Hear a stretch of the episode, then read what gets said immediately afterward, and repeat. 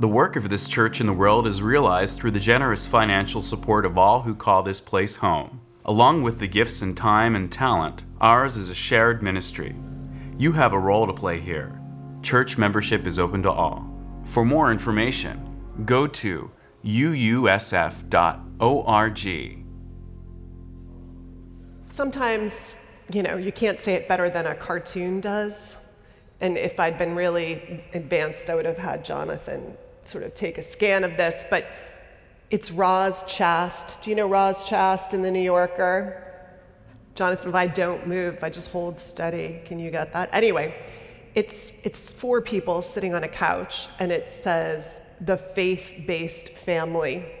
And above each of their heads is a little bubble, and over the, I'm assuming, the dad's head, it says, One day, cars will run on tap water. And above the mom's head, it says, One day there will be chocolate cake that tastes great and has zero calories.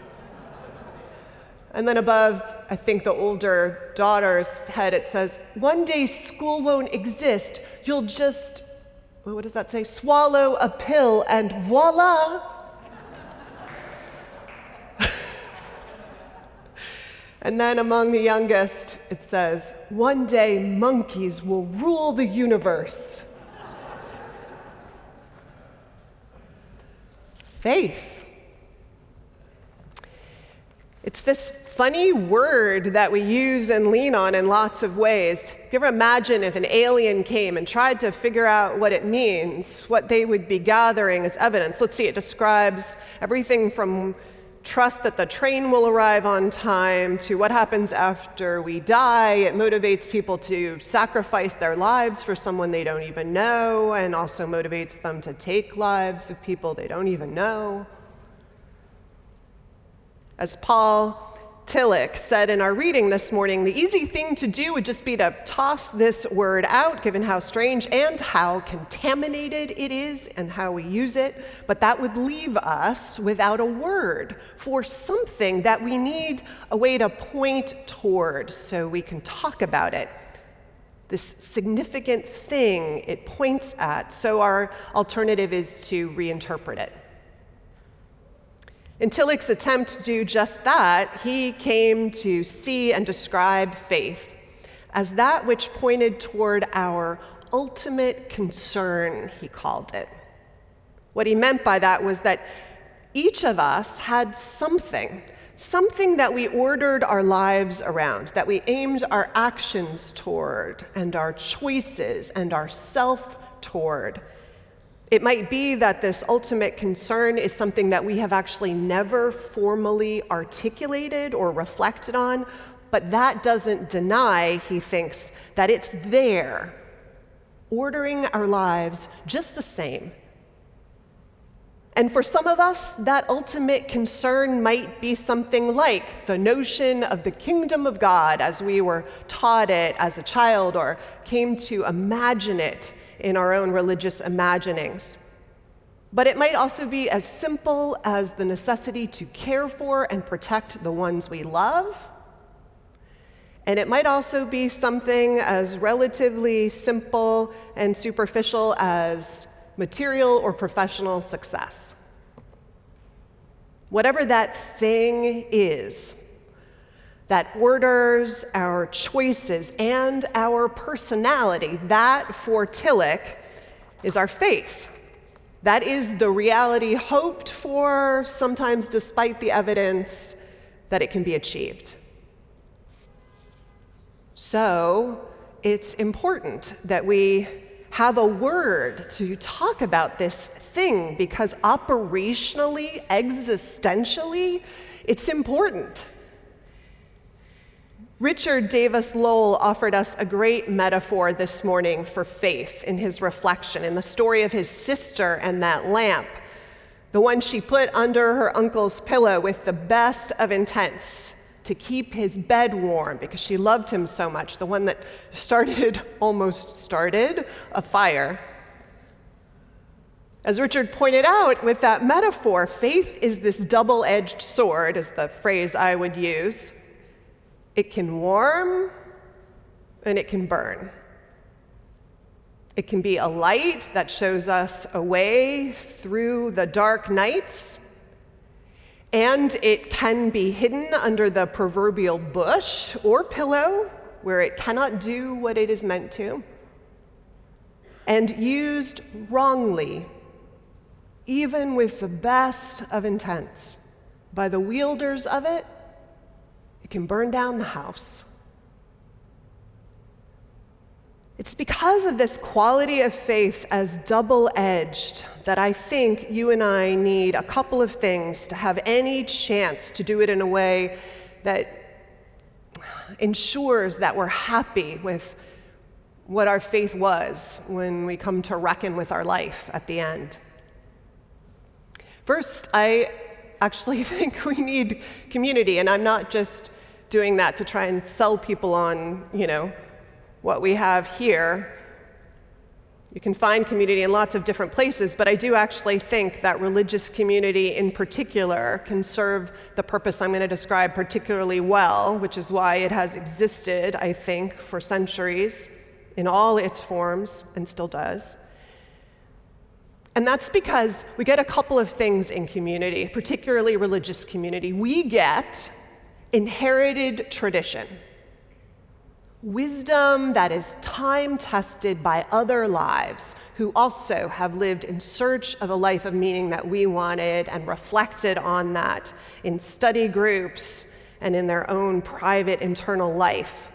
And so we get a little advance on the decision making that we're going to have to do, some suggestions, get us on the way.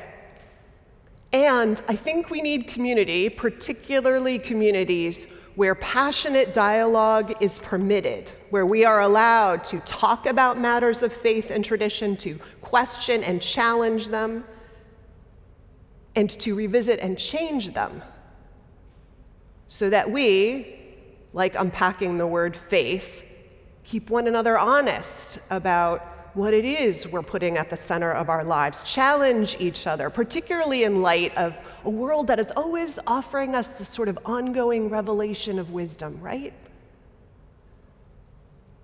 Things that we used to think were absolutely true about humanity or the way the world should be structured, we have revisited time and time again to the merit of wisdom and compassion more often than not.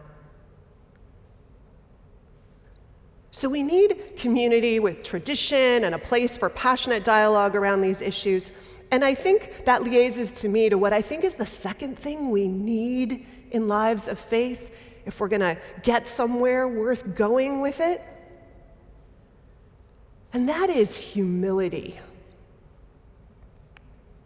Because we can be wrong, all of us need to be ready at any point in our lives, even if we're 90 years old, and realize that we've bet on the wrong thing at the center of our lives. We have to be able to admit, as heartbreaking as it is, that it's time to course correct and steer toward another truth and order our lives by a different North Star.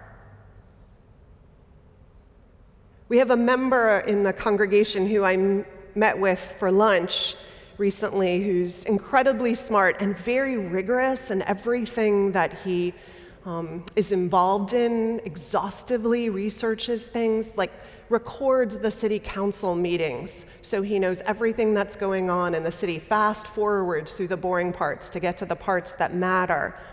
And he's done that in his professional life and in his service to local urban development nonprofits and universities.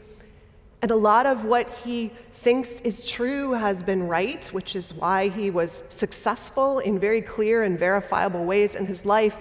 But it surprised me, but it shouldn't have, when he said in the course of this lunch that he goes into every conversation, no matter how much he has researched what is on the agenda for the day, which is up for decision, he comes in holding out the possibility that he might be wrong. I listen, he said, for how I might be wrong. If that's true in decisions about how the city council runs or your business does or what investments you might make. Even more true for what we're talking about. Humility is vital to faith, to anything ultimate, because the stakes are so high if we get it wrong, when we get it wrong. Which is to say that you and I, ideally, I think, in matters of faith, I think we should be fiercely stubborn and will be incredibly courageous and sacrificial in service to whatever we decide is the ultimate concern of our life. And we can't ever, no matter how much we've thought or read or discussed, ever shut out the possibility that we might be slightly or even completely off course because it's not faith, actually, that you and I want to throw out of our vocabularies some days. It's bad faith. It's false faith, which Tillich would say or describe as a faith that puts temporal, superficial, self serving things at the center, things that are unworthy of the urge toward life like financial success over the health of a marriage and the nurture of relationships, or, or nationalistic pride over the easy sacrifice of your citizens, the way we see Putin doing right now in that war.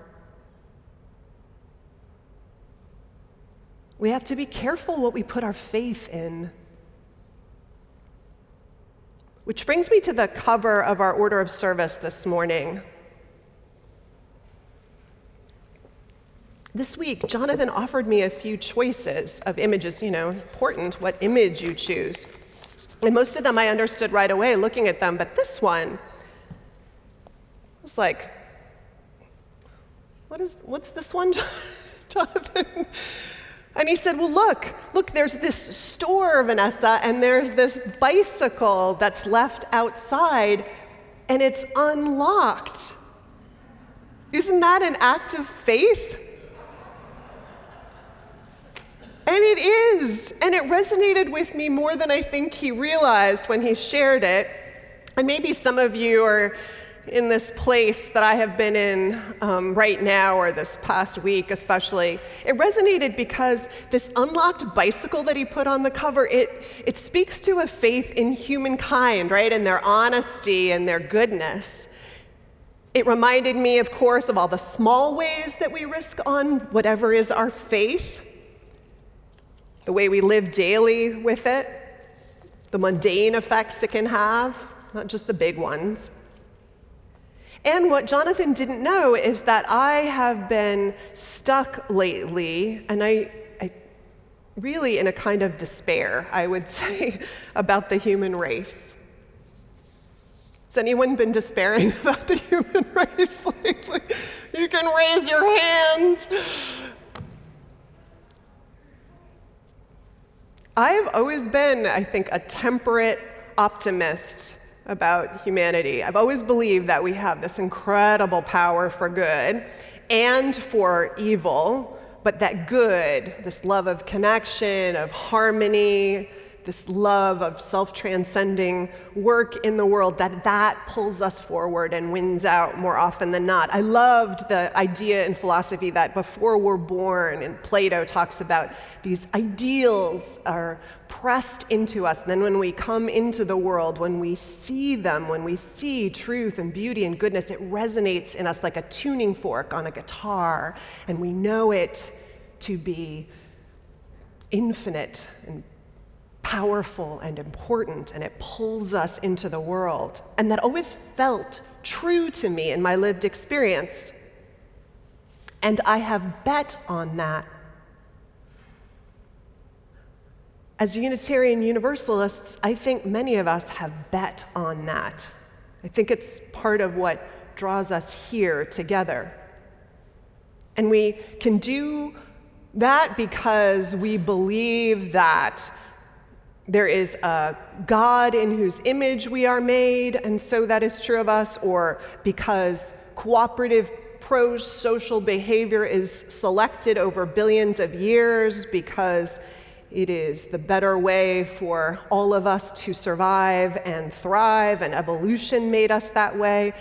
We can believe that for a lot of different reasons, but I think it's one thing that unites us as Unitarian Universalists across all the differences in our belief systems that exist among us. The moral arc of the universe is long, but it bends toward justice, Theodore Parker said, and we repeat. And that's not something that we say and believe as we say it because we think rainbows of justice are pulled magnetically to earth by gravity. When we say that, what we actually mean, what's behind that, the faith commitment that is behind that, is that we believe that over time more arms will be reaching up determined to pull justice down toward earth than the arms that push it back toward chaos and despair and evil. We trust humanity even when there is no evidence in front of us. And that commitment, that faith, has been so central to every decision I've made. It's why I became a minister. But I have been doubting it lately, and that has felt really scary. And maybe it has felt scary for those of you who have been doubting it too. So maybe I just speak to you right now. Because I also need to name that, and I'm going to try not to cry, and you don't have to take care of me. I am great, actually. Because then this week came. And so many of you were out at polling places and making phone calls, and so many of you sent letters. How many letters did we send out from this congregation? Over 6,000? 6,017. And people were doing it all over, but you were doing it and my daughter, who's a first time voter, called to ask if I was getting texts from people who said they were neighbors asking if I had voted yet. And I said I hadn't. And she said, Well, I'm getting constant texts from people. People trying to get the youth vote out and not telling her what to vote, trusting her to vote, but urging her to do so. And then Tuesday night and Wednesday, the results started to pour in and solidify, and it seemed like people around the country voted against their party affiliations if those party affiliations would have meant supporting candidates who'd been at the Capitol trying to overthrow our government by violent means. The government, Kate, that you spoke about, the America that at its best, its promises, we are willing to sacrifice ourselves for. And others voted against divisive candidates, splitting their tickets out of a desire for a better way forward than divisiveness, even with inflation, even with the fears of the world and war and gas prices through the roof and so much that could make you close in and get ugly. And that made me feel hopeful, really hopeful and then, by luck or grace or both, on Wednesday night, I went to a fundraiser for the Wikimedia Foundation in the heart of Silicon Valley. And this too is going to be a source of hope. Just wait. We went to support the wonderful social entrepreneur, Maryana Iskander, an Egyptian, Egyptian born Coptic Christian American who's done amazing work with a South African nonprofit that worked with youth empowerment. And then she was the COO of Planned Parenthood. And then she joined Wikipedia, the nonprofit online encyclopedia, which the foundation supports because she was drawn to their work. And she's a person I've had the luck to get to know a little bit, and she's wonderful. And do you know, for instance, that Wikipedia has 232 languages, knowledge, and articles in 232 languages? Do you know that right now they're working with communities who are based out of the oral tradition to try and figure out how to capture that wisdom and truth so it's preserved? It's amazing work, like this Library of Alexandria online. Anyway, Jimmy Wales, one of the founders, was there, and at one point he talked about trust. He said, We're being taught to underestimate the ability to trust one another. But he said, You know, if you think about it, in a room of a thousand people, 990 of them are good folks. And nine of them are pains in the butt. And one of them might actually be malicious. But those are fantastic odds. And we bet our lives on that trust if we think about it. And Wikipedia bets its whole existence on people willing to get in rooms and argue about things that are incredibly important to them and find some way the, to present a balanced article. And they do it, many of them, most of them, for no pay at all, just to share knowledge and build understanding. And the whole thing is bet on trust, on faith in humankind if you build the structures and the platforms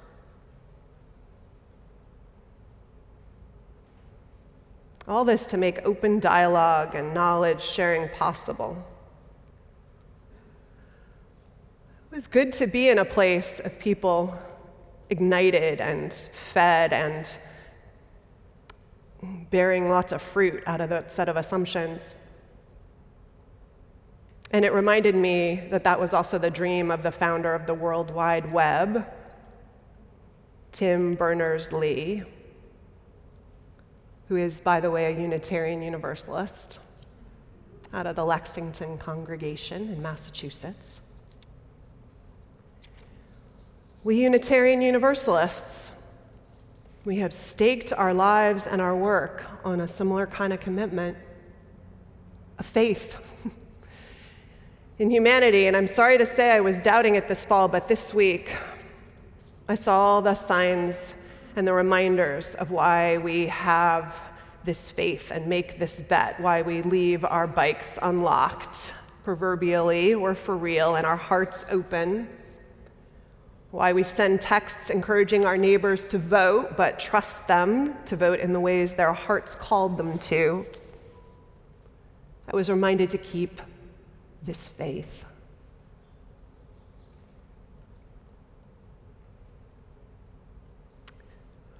And to go back to rowing hard for the shores of our hopes. So, my friends, may we keep alive the language that allows us to stay in some of the most important conversations we can have. Stay humble even about what is ultimate for us, no matter how much we have researched and thought about it, just in case we're wrong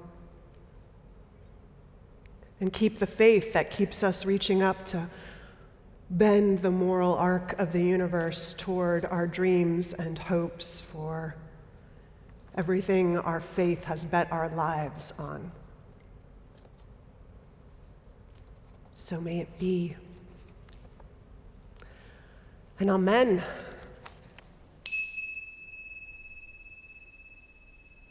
I'm grabbing for memories my first memories of faith so long ago that when I reach for them, those memories materialize like those old, slightly out of focus Polaroids with their thin white frames and a few creases.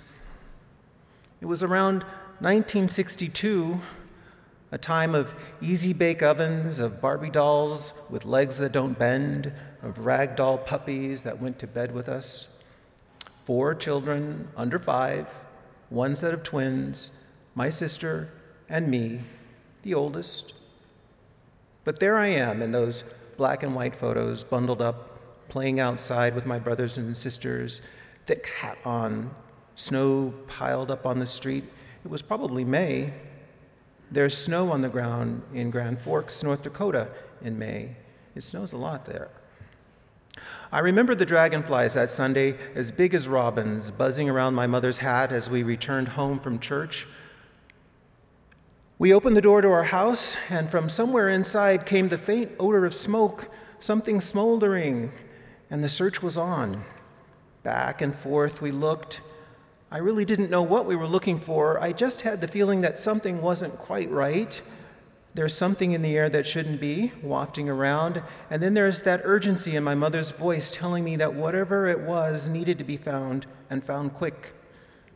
straight to the kitchen, then down the wooden stairs to the basement, up the stairs to the back of the house to the spare bedroom being used by my uncle while he was studying with us. There he was, laughing and holding a smoldering pillow, and my sister Lorraine sobbing and saying, I, I just wanted to keep Uncle warm. On the nightstand, a lamp without a shade burned brightly, so brightly I had to look past it. And in the middle of that pillow, I couldn't take my eyes off of it. A circle, a perfect circle. And I thought, the light did that. I wanted to keep my uncle warm, I remember her saying, as he gingerly took the pillow to the bathroom. And as I thought,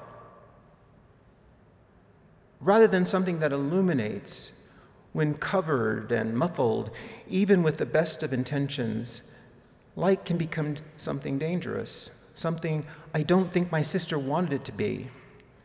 And I felt I learned something that day about life and warmth and truth that it just is.